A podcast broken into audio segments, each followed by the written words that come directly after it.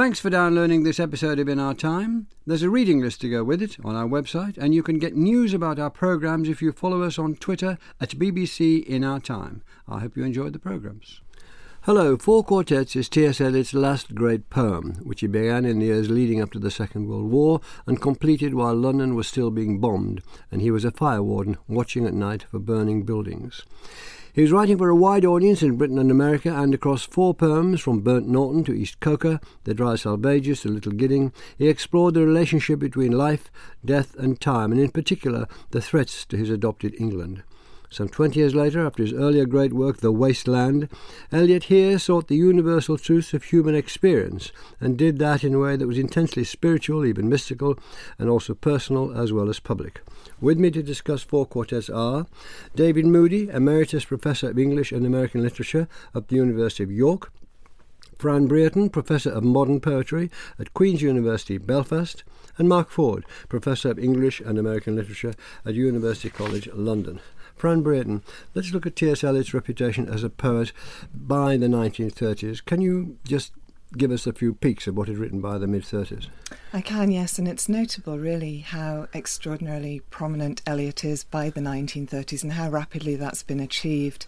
So, from coming over to England at the start of the First World War, the really important first book in terms of modern poetry is Prufrock and Other Observations, which came out in 1917, and in which, in the Love Song of J. Alfred Prufrock, although it's post uh, a pre First World War poem, he's seen to capture something of that wartime and post war sensibility. He follows that, of course, in 1922 with The Waste Land, arguably the great long poem of the 20th century.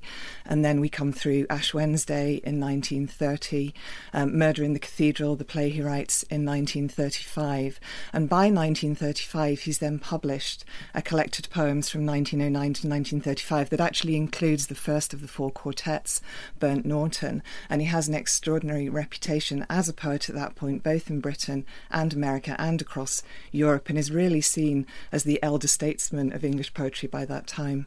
Quite young to be an elder statesman, slightly, slightly reinforced by his position at the great poetry house Faber and Faber, where he was regarded as what was it, the Pope of Russell Square, where the offices were situated, or other other other titles were given to him, which were sort of rueful as well as complimentary. Yes, in the end, they he called too much it, power. What people thought. Well, they did. Um, in the end, people called it the Age of Eliot. So, along with the growth of a poetic reputation, you also have the growth of Eliot's reputation as a critic, as an editor, and as you say, as a poetry publisher, all of which renders him, or is perceived to render him, extraordinarily powerful in the world of letters. So, if we go back to 1919, the essay tradition in the individual talent, a text that is still being talked about in literary criticism today. You know, he gave the Clark lectures before he was 40, I think, in 1926, and he takes on editorship of the Criterion in 1922, and of course joins Faber in 1925. So he's actually centrally involved in promoting poetry, and part of what he's doing there is also, I think, determining the climate of taste in which his own works will be read. Um, Auden, Auden once said about the poet as critic that really this could come down to read me, don't read the other fellow. And there's a way of reading Eliot's criticism which is a way of understanding Eliot. Is it possible for you, it might not be so a movement if it isn't, is it possible to encapsulate, for people who might not know T.S. Eliot well, to encapsulate how distinctive and in what way his voice was distinctive? Yeats called him in 1936 the most revolutionary man in poetry to have appeared in my lifetime. Now, that's not from Yeats necessarily a compliment, um, but he attributes that revolutionary sensibility to style and to subject matter, so that Eliot perceived to capture that post war sensibility. We no longer believe necessarily in progress, there is disillusionment, embitterment. Um, and Eliot, in the multiplicity of voices in that poem, in drawing from popular culture, music hall, as well as from trawling European literature, throwing in foreign quotation, that is a completely new style of writing. It's new in rhythmical and formal terms, too, moving in and out of shifting patterns of rhythms and, and employing free verse in the way he does. And he captures very well, I think, in the wartime and post war years, that sense of, of people almost being automated victims of circumstance in a way as if they no longer have individual control over their act- actions. So Eliot in the 20s sounds rather different, I think, from the Eliot who appears in 1930 with Ash Wednesday and develops through to the four quartets. But before we move on, it is, it is important to know how The Wasteland, for instance, captured the imagination of so many young people, young writers, uh, readers all over the place, didn't it? It appears yeah. in other people's novels and so on and so forth. Yes, yeah, so, you know, when The Wasteland comes out in 1922, by the time you get to the beginning of what we call a 30s generation and people like Auden, MacNeice, Spender are coming along, The Wasteland is the poem they're most profoundly influenced by and also the poem they need to try and overcome, in a sense, to forge a new and distinctive voice in the 1930s. David Moody, it appears that we might be able to say that Eliot no longer considered himself to be principally a poet in the 1930s. He'd taken to writing plays, and some of them being successful. Um, how did he start? So, how did he why did he veer back, as it were, to the four to four quartets? Yes, an interesting question. Just a remark about what Fran has just said so illuminatingly. Eliot did say about the wasteland and its popularity that it had given people the illusion of being disillusioned. He wasn't altogether impressed by the reception of it. And this, was, this had to do with his own ambitions as a poet. Up to Marina, and before writing The Rock, he had been writing poetry essentially for himself. It was personal poetry out of his own needs and drives. He was commissioned to write The Rock early in the 1930s and then to write Murder in the Cathedral for the Canterbury Festival in 1935, and that moved him towards the theatre. He was able to deploy his sense of different voices in poetry, and he thought he would go on writing for the theatre. But there was material left over from Murder in the Cathedral, a few speeches, particularly the one that begins, or the passage that begins, Burnt Norton, about time, and that he saw as possible, possible germ of a poem. And that's how he came to write Burnt Norton. And Burnt Norton, he thought... Can you remind listeners what those lines were? Time present and time past are both perhaps present in time future, and time future contained in time past. If all time is eternally present, all time is unredeemable. What might have been is an abstraction, remaining a perpetual possibility only in a world of speculation. What might have been and what has been point to one end which is always present. And that's a theme which he takes up through what he develops and unfolds. It's a philosophical theme, basically. So that's where his thinking is going. But that but, almost sounds like the end of something, doesn't it, David? He's got the murder in the cathedral, he's got this left over, let's use a cost term. I mean, more, more to write about being, being an eminent poet. Uh, uh, and But he puts it in his collected poems. This is the last one, and this is almost like the full stop. But it, it germinates the other three, doesn't it? It does in time, yes. Yes. Um, he as I say, he w- thought he would go on writing for the theatre, and the reason for that was he wanted to address a different audience and a larger audience. The poetry was addressed, as I say, it was coming out of himself personally, but it was addressed to poetry readers. And he wanted a larger audience of those who didn't necessarily read poetry and who went to the theatre partly for entertainment. He recognized in the theatre, by the time he was writing after the commissioned uh, Murder in the Cathedral, he recognized the theatre as a place of entertainment almost for comedy, but he wanted to use that to bring in more serious concerns and to, move the mind from the ordinary level up to a different level of spiritual perception. And when it came to the wartime and at the beginning of the war, as he said, we were thrown in on ourselves, and that's when he began to write East Coker, which was a poem he'd had in mind for some time, he said, and out of East Coker developed the Dry Salvages and eventually Little Gidding. So it, it's very organic. It's, it's, when we look at what he writes, it's nearly always been germinating for a long time, hasn't it? Uh, he, he's, he's, he's got this. I suppose this is not uncommon, but still, he he very very clearly admits this has been, or we know that for many many years he's been thinking about, it, and he wouldn't let it go, even though he thought he announced the end of his political career. But there was this other thing to do. now to you, Mark. Uh, how? Let's just for a moment talk about Eliot's personal life. Um, I'm not being prurient here, but it does matter, especially that first, well, his breakdown, which, but, that's in the past of our discussion now for the, the wasteland, uh, and then the marriage to Vivienne, which proved to be very unhappy, and she, uh, as she, as we know, was institutionalized at a certain stage. And so, how was this playing into his thinking and writing at this stage, and when, uh, say, the late 30s, when he's moving up to the next three quartets? Yes, Eliot eventually left Vivienne in uh, 1932. He went to America um, and he gave the Charles Eliot Norton lectures at Harvard. And he took that opportunity to leave a letter for Vivienne saying, "And I'm not coming back." And and this was unbelievably distressing for Vivienne. Um, she tried to put a letter in the Times asking him to come back. She showed up um, at an event he was giving in 1935 wearing black, black shirt, kind of fascist uniform, and said, "Will you come back to me, Tom?" And he sort of hurried off the stage. Um, and the the kind she went around the offices in Faber. Yes, she would go around He the had a special door to get out of. the Yes, the, the secretary would telephone up and he would disappear through a special door. So Eliot felt very, very guilty about It this. sounds terribly sad, doesn't it? It's very It is sad. I mean, I, Yeah. she was a difficult woman to live with. I don't think uh, that that can be denied. But the actual events of the 30s, her experiences in the 30s were quite terrible. And Eliot had also taken up with a woman called Emily Hale, whom he'd met in Boston back in 1912. And in the trip to America in 1932, he went all the way over to California to visit Emily Hale. And it was Emily Hale whom he was he visited Burnt Norton with in September of 1934. So this kind of visual, this revelation that he has in the garden at Burnt Norton was one shared with Emily Hale, who was American.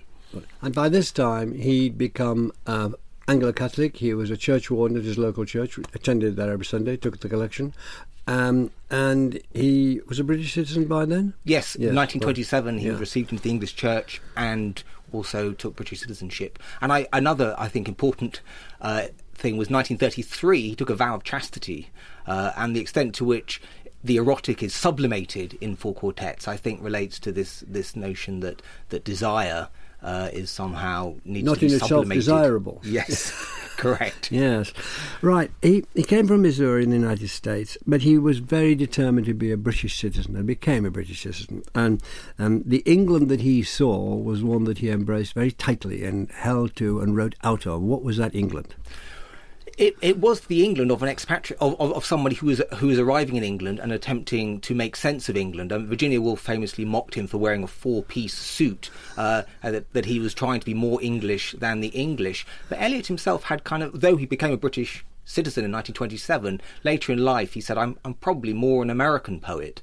Uh, than an Yeah, but let's English stick to where we are in the 30s, right. the, and Four Quartets does have a, a, a journey to America made by his ancestor. It refers to that in East Coker. And Dry Salvages is set in America. So the But poem this is, is informed by Anglo-Catholicism. This thing, it's informed by an idea of Englishness, particularly as as, as the, the last three quartets are around and about the beginning of and in the middle the Second World War, where England, as he saw it, well, as everybody saw it, was attacked, and London, as he saw it, he literally saw it because he was a he was a fire warden on top of a roof, uh, was being burnt. So we're talking about that now. aren't we? Yes. Yeah. Uh, he identified uh, with the English in the battle against um, uh, Nazi Germany very strongly. History is now in England. And East Coker was tremendously seen as a patriotic poem. It sold 12,000 copies quite quite quickly, which is pretty good going for a poetry pamphlet. So Eliot was being seen as a, as a national treasure in some ways, and uh, his Englishness was seen as part of the of not only part of the war effort, but he was a connection to America and might help get America into the war. But it's uh, what I'm trying to get to, and probably let, let's just do it quickly and get it over with. It's a very particular sort of Englishness, and people could call it a sliver of Englishness. There's a great dissenting tradition. There's the Methodist tradition. There's Ju- Judaism, Judaism here. There's all sorts of, and there's the growth of atheism and so on. He takes a sliver, the Anglo-Catholic, a very important sliver, and so on and so forth. And he's also a royalist. So it's out of this that he's writing, and out of this that he forms his Englishness. Yes, and, Right. and he, he loved the, aristoc- the aristocracy, the upper classes, and he, he used to hang out with them, and he was very proud of his connections to to to, to the aristocracy. Fran, Fran Brearton.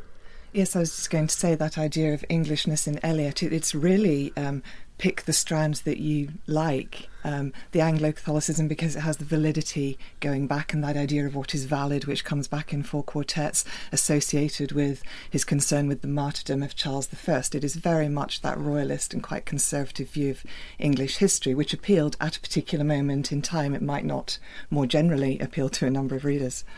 Can I just, before I move to David, can I just ask you to can you encapsulate what the overreaching themes are in four quartets, if they can be described as such? Well, themes could work in two ways in four quartets. if we take its um, musical motif and the musical structure. It has it has themes in the way music has themes, recurring themes. We might call those fire, the rose, water, things that are stitched all the way through the poem in the kind of exposition, recapitulation, development sort of idea of musical structure. Its main themes, in terms of, I suppose, its preoccupations. What is it about?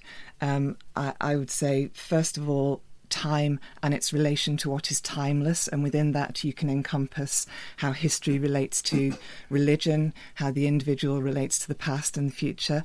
Um, you the could, intersection between time and timelessness. Yes, yes. And, the, and the point of that intersection, he then says, is the incarnation, so vertical axis and horizontal axis, and that meeting point between them. And, and where do you find timeless moments through time that actually bring you to that revelation?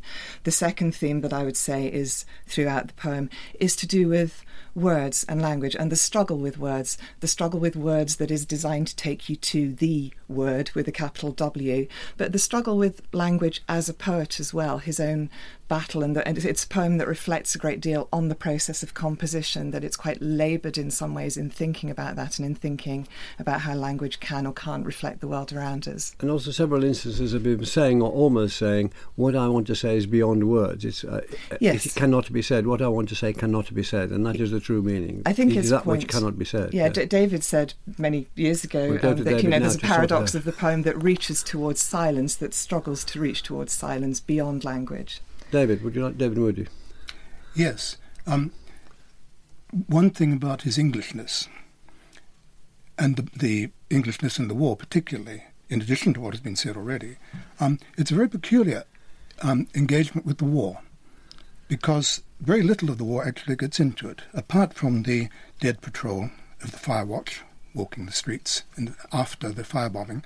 Apart from that, the war is hardly recognised. And one of the key things, there's a mention of battle when he invokes in Dry Salvages Arjuna, what Krishna says to Arjuna on the field of battle. But Krishna doesn't say anything about the war, about battling. What he says is, upon whatever sphere of being the mind of a man may be intent at the moment of death, and the moment of death is every moment, it's a matter of the consciousness that matters, not the actual participation in the war. And there's an extraordinary detachment, I think, in the poem, in those three later quartets, which, as you say, are patriotic poems. They are patriotic, but not the ordinary sense of patriotism. His patria is not of this world. He says it's England and nowhere, and the nowhere is very important. So that detachment is an essential part of the Englishness, detachment from what England is at the same time as he is in England and that's the chosen place. Uh, you asked me. You asked me. Well, I'm so interested in your answer, I forgot what I asked you. but, could, but I, I could, could I just add, in terms of the overall themes, the extent to which the poem is a spiritual yes. autobiography? That it's it's Eliot's attempt to present his um, spiritual state, and you can connect that to his co- concept from Dante of an early period of the Inferno. Fran was talking about the early poetry being um, uh, uh, which, was, which was so popular, um, attacking secular society. Then the middle period, the Purgatorio bit, the wasteland, in which he sets his own lands in order. And you can look at four quartets as fulfilling this Dantescan three part structure of the spiritual autobiography. And this is where he gets his glimpse of paradise. Coming, David, coming yes. back to the unsayable. The, the That's right. Silence. I was going to say, could you tell me about the unsayable? Yes. No, re- no, no, no, no. Not obvious why I forgot it. Yes. yes. Well, the unsayable is precisely what it's about, and he he's, was trained as a philosopher, a sceptical philosopher, and he's concerned with the criticism of experience, experience in the criticism of experience. And his criticism of experience leads him towards a sense that the absolute, the ultimate of experience, is something beyond what can be said. Particularly when he reaches towards the divine, he cannot, as a poet, talk about God. That is to say, he cannot bring God into the poem because it is inconceivable. And much of the poem is concerned with trying to make us conceive the inconceivable, trying to say it's not this and it's not that, leaving us to with a space, an empty space. And behind this, there's the phrase about the divine love being caught in, in the form of limitation between unbeing and being. And that's how he conceives of life a form of limitation between unbeing and being, and the being is the ultimate being. And I think what the poem is concerned about is to rise out of one's ordinary being, one's ordinary self in the world, into the state of being itself, which can only be known by absenting yourself from your ordinary self.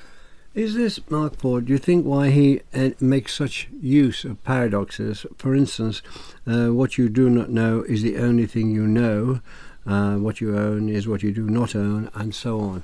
To go forward, you must go, to go up, you must go down. The way up is the way down, and that sort of thing. Is he using that? Would that link in with what David just said? And the way forward is the way back. Yes. It's, it's full of these riddles or paradoxes which uh, you can't really make sense of in any particularly direct way. Way back. We all think that, don't we?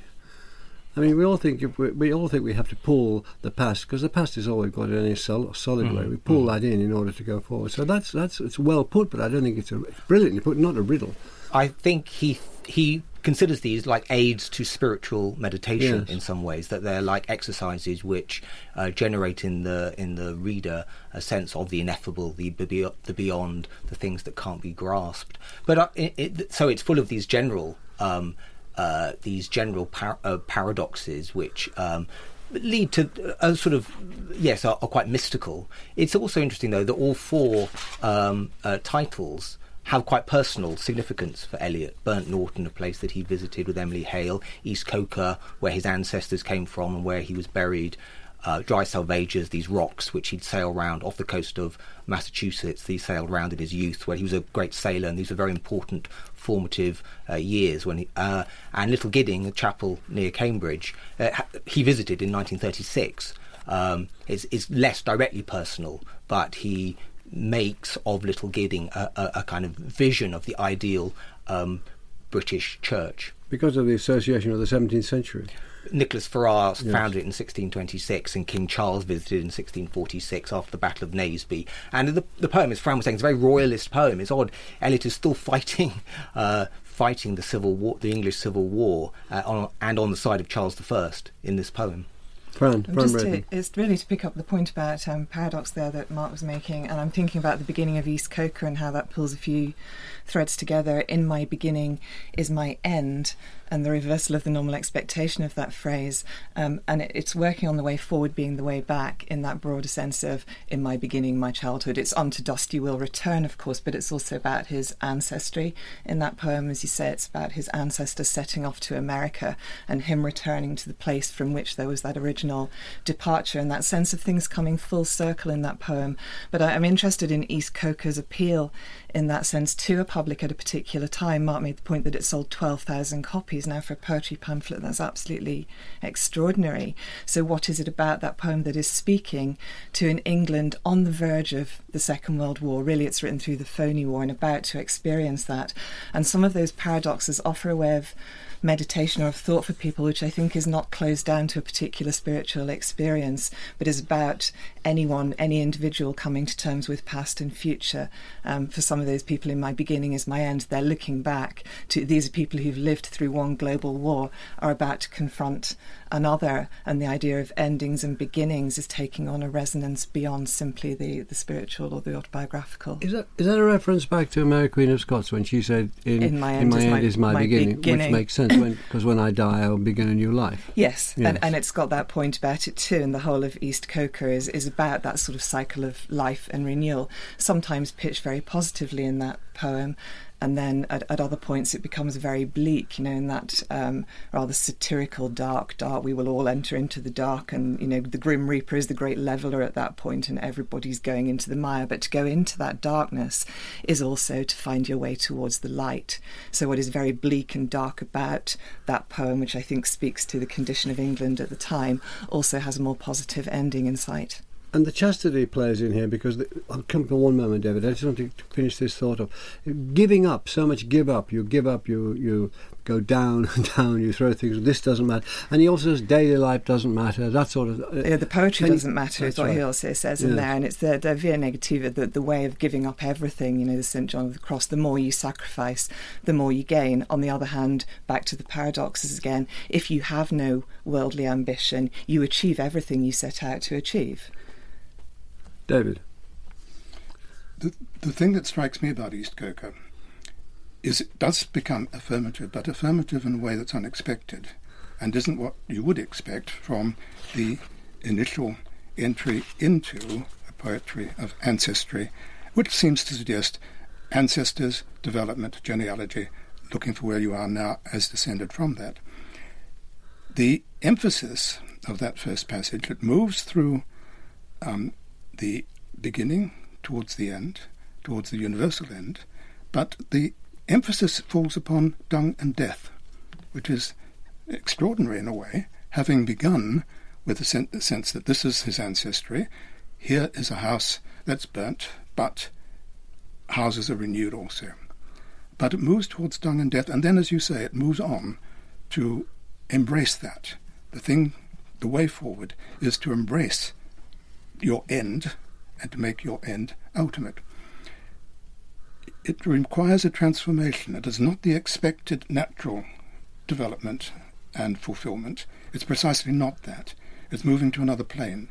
And this, if I can introduce the question of the quartet as a set of four instruments. The way in which the poem works is by using these different voices, different instrumentalities of the mind. There's first of all the lyric voice, which is used for natural experience, for memory, and direct experience of the world, one's ordinary self, as one might say. Then there's the philosophic voice, which thinks about that experience, which analyzes it in order to discover its meaning. And then there's the voice which affirms the meaning and tries to integrate that into one's disposition and to affirm the meaning. And the ultimate meaning is always, well, your life is a dying. That's the universal truth, the truth for all people at all time, that living is dying. And that's what he seizes upon, and then tries to transform that. That this is the drive of the poem, to transform that into an affirmation of moving to the higher reality, which is reality of consciousness, of not only dying, but of ultimate being. That's the positive thing. Mark, can I turn to you? Uh, we get several fascinating passages, I think, throughout Quartet's um, about writing, about how writing is hard, how it has to start again, how, and he'll, he interrupts you'll have the phrase at your fingertips. Uh, he, he, says, "Well, that was that was was okay, but it wasn't very good."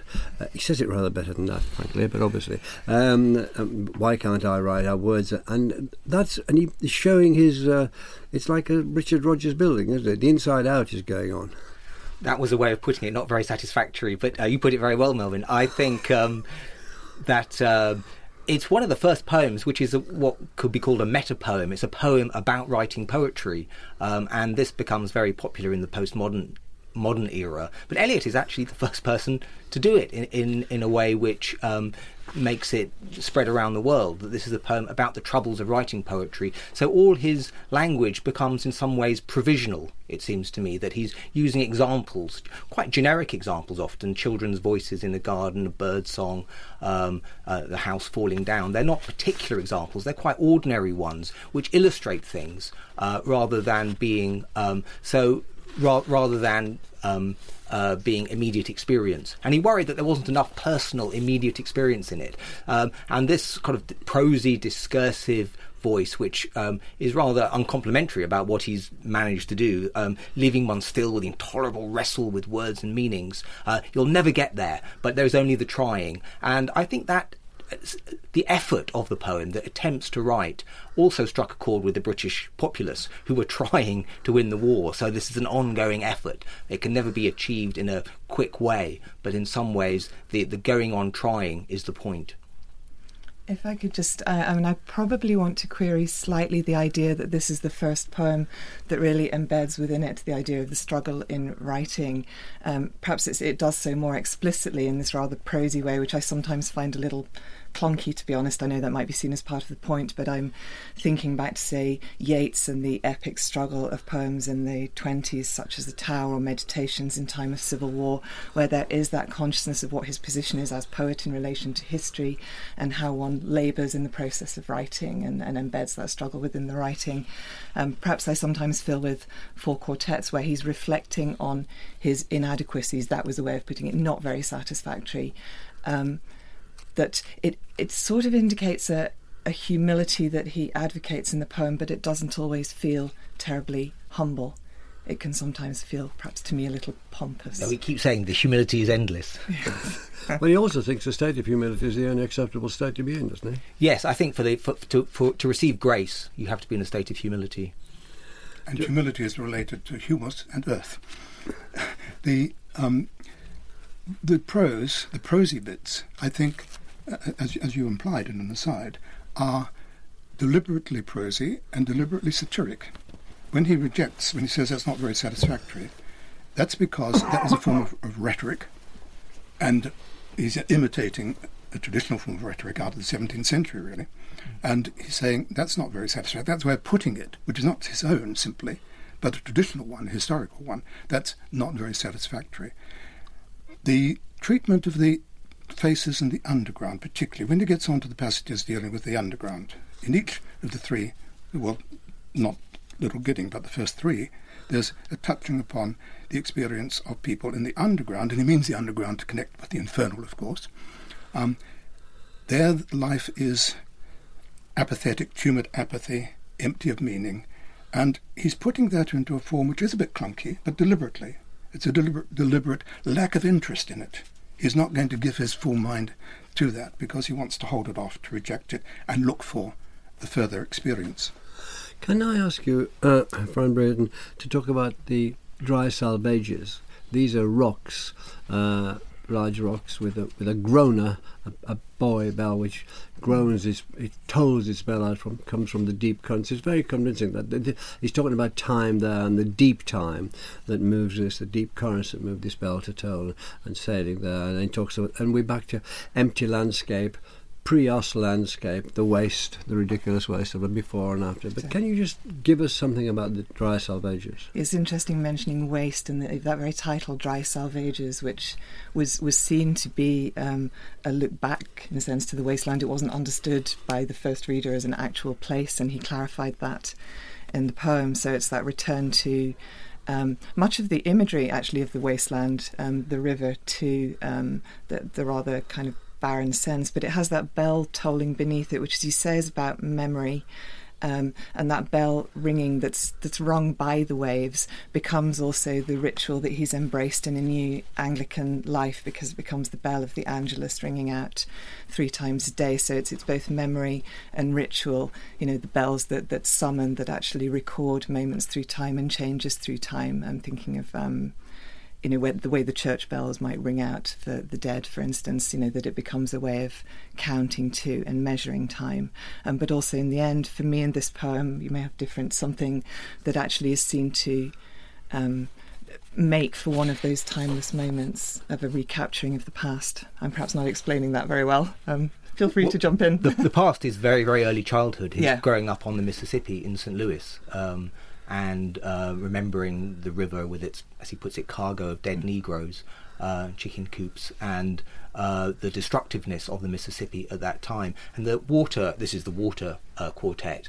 Water is is the Mississippi River as well as the sea as well, the Atlantic. Uh, and as I said, Eliot was a keen sailor, and um, the Atlantic is, or the the sea is the image of that can destroy everything in one minute. The water is a sort of image of destructiveness. The water god, yeah. Yeah. Yes, that Italy, those who build cities, we put bridges over them, forget about the river, but the river doesn't forget about us. I do not know much about gods, but, but Eliot does know a great deal about gods, which has always made that line seem particularly inauthentic yeah. to me.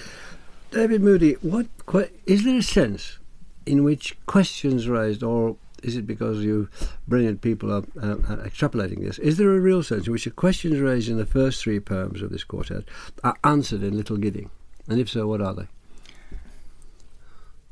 I, I would put it slightly differently that it's a matter of unfinished business.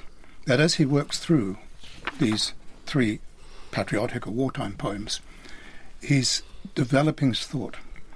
The East Coker is about the death of Earth, and its emphasis, emphasis is upon the death of Earth. Dry Salvages emphasis upon the death of water, but also bringing in now. Is it explicit, death of water or death by water? He also says the death of water. Right. Death by water, certainly, but the death of water, because he wants to annihilate the elements themselves. But the the transformation here is to bring in explicitly religious terms, annunciation and incarnation, so that that death becomes an annunciation of a different kind of ending, the ultimate end. Now, he has moved towards explicit affirmation of the meaning, but he hasn't yet incorporated it into a way of life. And this is what he wants to do in Little Gidding to develop a sense of community, a religious community, and he moves, moves in Little Gidding towards that affirmation of a society of basically Christians who, because of their common belief and common practice, their common action, will be united in the divine will. So it's it's a wishing to create or to speak to and to speak for a society.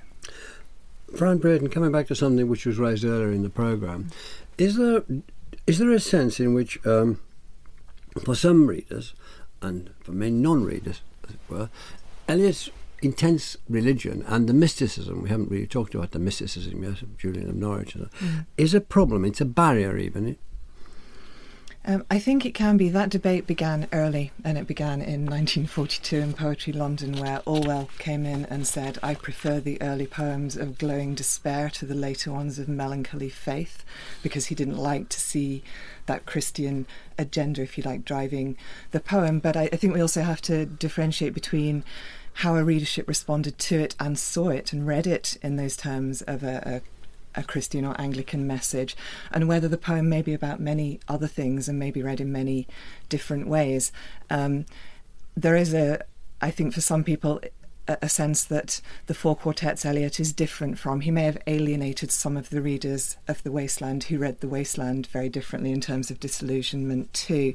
I mean, Ted Hughes in the early 80s said in one of his letters that if a poet moves into faith in that sense, perhaps they can bring the poetry with them, and that Eliot is one of the people who did that successfully. But in, in doing so, they may well lose the first readership or they may abandon the poetry altogether as actually no longer necessary now that the religious life has actually taken its place. And to some extent, you know, this is also Eliot's swan song as a poet. You know, there's nothing else really of, of significance for the remaining 20 years of his writing life. And it's deliberately meditative and rehearsing something, then going back to it again.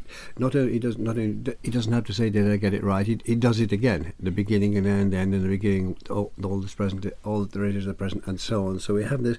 We haven't talked about an element that I think everybody I think so. It's important. It's to do with mysticism. Uh, Mark, what do you think, Mark Vaughan?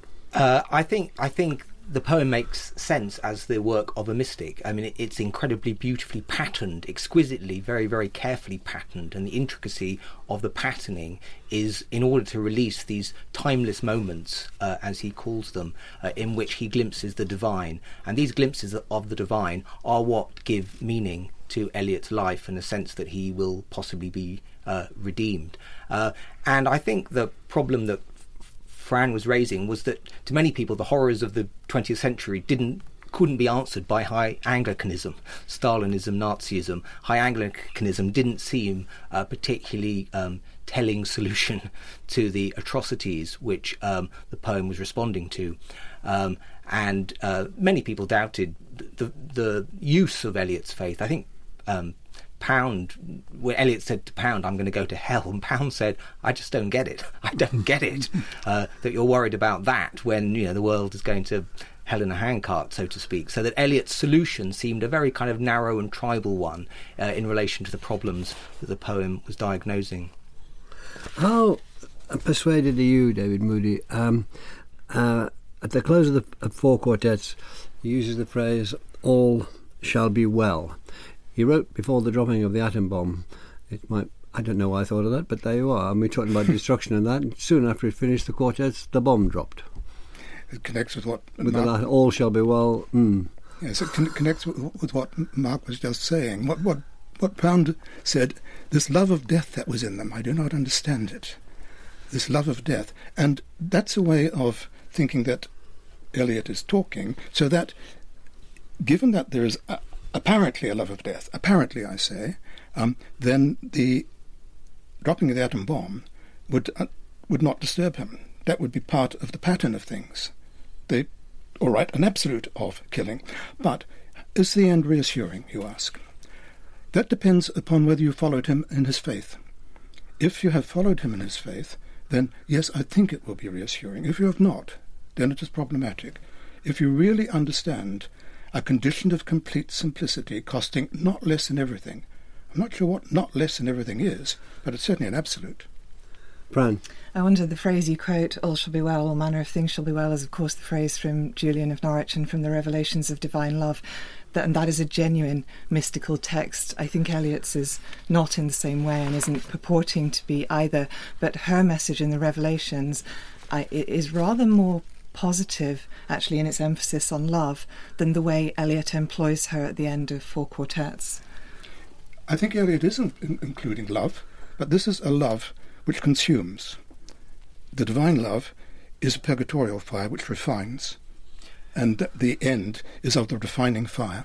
But Mark, there's a- very briefly. there's a lot of personal suffering which goes into the creation of that fire in the rose. The excruciation which kind of Eliot charts for us uh, is, if not masochistic, it, it's pretty painful. Right. Wow. It- excruciation, is, excruciation is a good word because it is al- al- almost close to crucify, which connects with the incarnation and the death of Christ. Well, thank you all very much. Thank you, David Moody, Fran Brearton, and Mark Ford. Next week, we'll be discussing the German astronomer Johannes Kepler, who is widely regarded as one of the greatest scientists of all time. Thank you very much for listening. And the In Our Time podcast gets some extra time now with a few minutes of bonus material from Melvyn and his guests. Did we miss out anything that we should, that I should have got in? What do you think, Fran? I'd liked perhaps to have had a chance to talk a little bit about the way this poem negotiates with Yeats. And Yeats's death in 1939 is something that, in a way, clears the way for Eliot to be the grand old man of poetry. Yeats is gone, Kipling is gone in 1936, both 20 odd years older than him. And I was conscious reading through four quartets again, which I was doing really after many years working more on Yeats, um, how much he is looking back to that, how much he's revising Yeats. So the beginning of East Coker, with its houses fall and built again, um, is is almost a direct echo from Yeats. That idea of decay and destruction and reconstruction. But Yeats, of course, is the one who um, builds the tower and holds it intact, while Eliot is writing about his falling towers. And I think the the Dantesque ghost who appears to rebuke him is a slightly Yeatsian figure in some ways too. Um, but he's rewriting what Yeats stood for, the, the frenzy and folly and wisdom. Eliot's ideas of that are actually very different from Yeats's. So, I mean, as Auden said about Yeats, the words of dead man are modified in the guts of the living. And I think in this poem you see Eliot modifying Yeatsian words in his own image rather than in the way Yeats would have employed them. Yes, Eliot said about Yeats uh, and his rage uh, against old age. If he had had a belief that Eliot had, the Anglo-Saxon, Anglo-Catholic belief, uh, he would have had something more sensible to rage against. Well, conversely, Yeats, of course, said that he didn't believe really Eliot's lack of self surrender in relation to his God as something that Lack he of what? identified. Lack of self surrender. All right. That he didn't give himself in the way that Anglo Catholicism or Catholicism required. Um, that was his criticism. Also, that he simply described men and women getting into and out of bed out of mere habit. But he wasn't an admirer, I recognise Yeah, that. so there's a, a nice dialogue between them. Mm-hmm. I'd, I'd like to touch on the relation with Dante and also St. John of the Cross in his modifying them. The lyric in East Coker, The Wounded Surgeon Plies the Steel, is based upon the poem by John of the Cross, which is the basis of his Dark Night of the Soul, which Eliot invokes. It's five stanzas, five, line, five stanzas of five lines, which is exactly the form of St. John of the Cross's poem, and it is following it, in this case, with agreement. In the case of the Sestina, which begins part two of the Dry Salvages, it's Dante's Sestina, Poco Giorno, which he is imitating but changing. The Sestina works through a series of changes of the same rhymes. Eliot fixes those, those rhymes so that rep- the same pattern of rhyme is repeated in each. Mm. So the Stina here is not a progression, but a repetition and fixing. Uh, so he's following Dante. Of course, the whole poem, as has been said, mm. is following Dante very closely, and w- ends up that crowned knot of fire is an image out of the Purgatorio of Arnaud Daniel, but he's following Dante's form while at the same time adapting it. And so on the subject of sources, I, I tend to see this poem as very uh, as placing Eliot clearly in the New England Puritan tradition. That this is uh, Eliot almost in his pulpit um, uh, and um, explaining to the um, congregation how they're going to be redeemed and offering a kind of spiritual paradigm for the uh, progress that they might make towards a kind of a vita nuova. So that although he borrowed from Europe all the the terms and the allusions often, I I find there's lots of the of the 17th century New England um, uh, preacher in Eliot, and although he does it in a very kind of subtle and insinuating and seductive way, what he says is fairly uncompromising in relation to his vision of last things. I wonder if that's um, part of. There's a great deal of talk in this poem about what goes into it, what sources go into it, what influences are there. There's perhaps less critical discussion about where it goes, and that interests me too in terms of what is the legacy of four quartets in post 1945 poetry, and it's there, and it's a very problematical one. So you can see it at work in Auden's The Sea and the Mirror, but not necessarily to the best effect. Um, you can see it in some of Geoffrey Hill's work as well, and things like The Triumph of Love. So it does have an afterlife too, but it doesn't have an afterlife in the way that The Wasteland had an afterlife. Um, there's something about it that seems to have ended with it as much as it's um, but and the prosiness and the self consciousness and the meditativeness it goes into strands of American poetry. Quite a, a poet like John Ashbery, for instance, develops mm. that kind of discursive voice over lots and lots of long poems. So there's a ways in which, uh, although I take your point that that, that Yeats Yeats's self consciousness is of a different kind from Eliot's, mm. but but kind of models it earlier. But Eliot's sort of chattiness becomes a kind of part of the chattiness of, of a poet like John Ashbery. Yeah. But, but he, what Eliot has done is invented a form which is a new form, but he's also exhausted it. Because unless you want to say the sort of thing that he's saying, right, the kind of metaphysical poem that he's writing, you don't have a use for this particular form. The elements of it that you, that you mentioned, like the prosiness or the rest of it, you can take out mm. elements of it. But the total form that closely organized quartet form, which is following a kind of sonata form, closest to a Bartok sonata, um, that is not imitable except for the same purpose. Even by Eliot himself. I mean, he, this is yeah. he had 22 years to write, and he didn't write any more poetry of significance. So he he did he did feel when he finished Little Gidding that he had come to the end of his uh, of his poetic journey. Well, I think the producer's bursting to get in with the announcement of the morning. Four coffees or four teas? Or four quartets.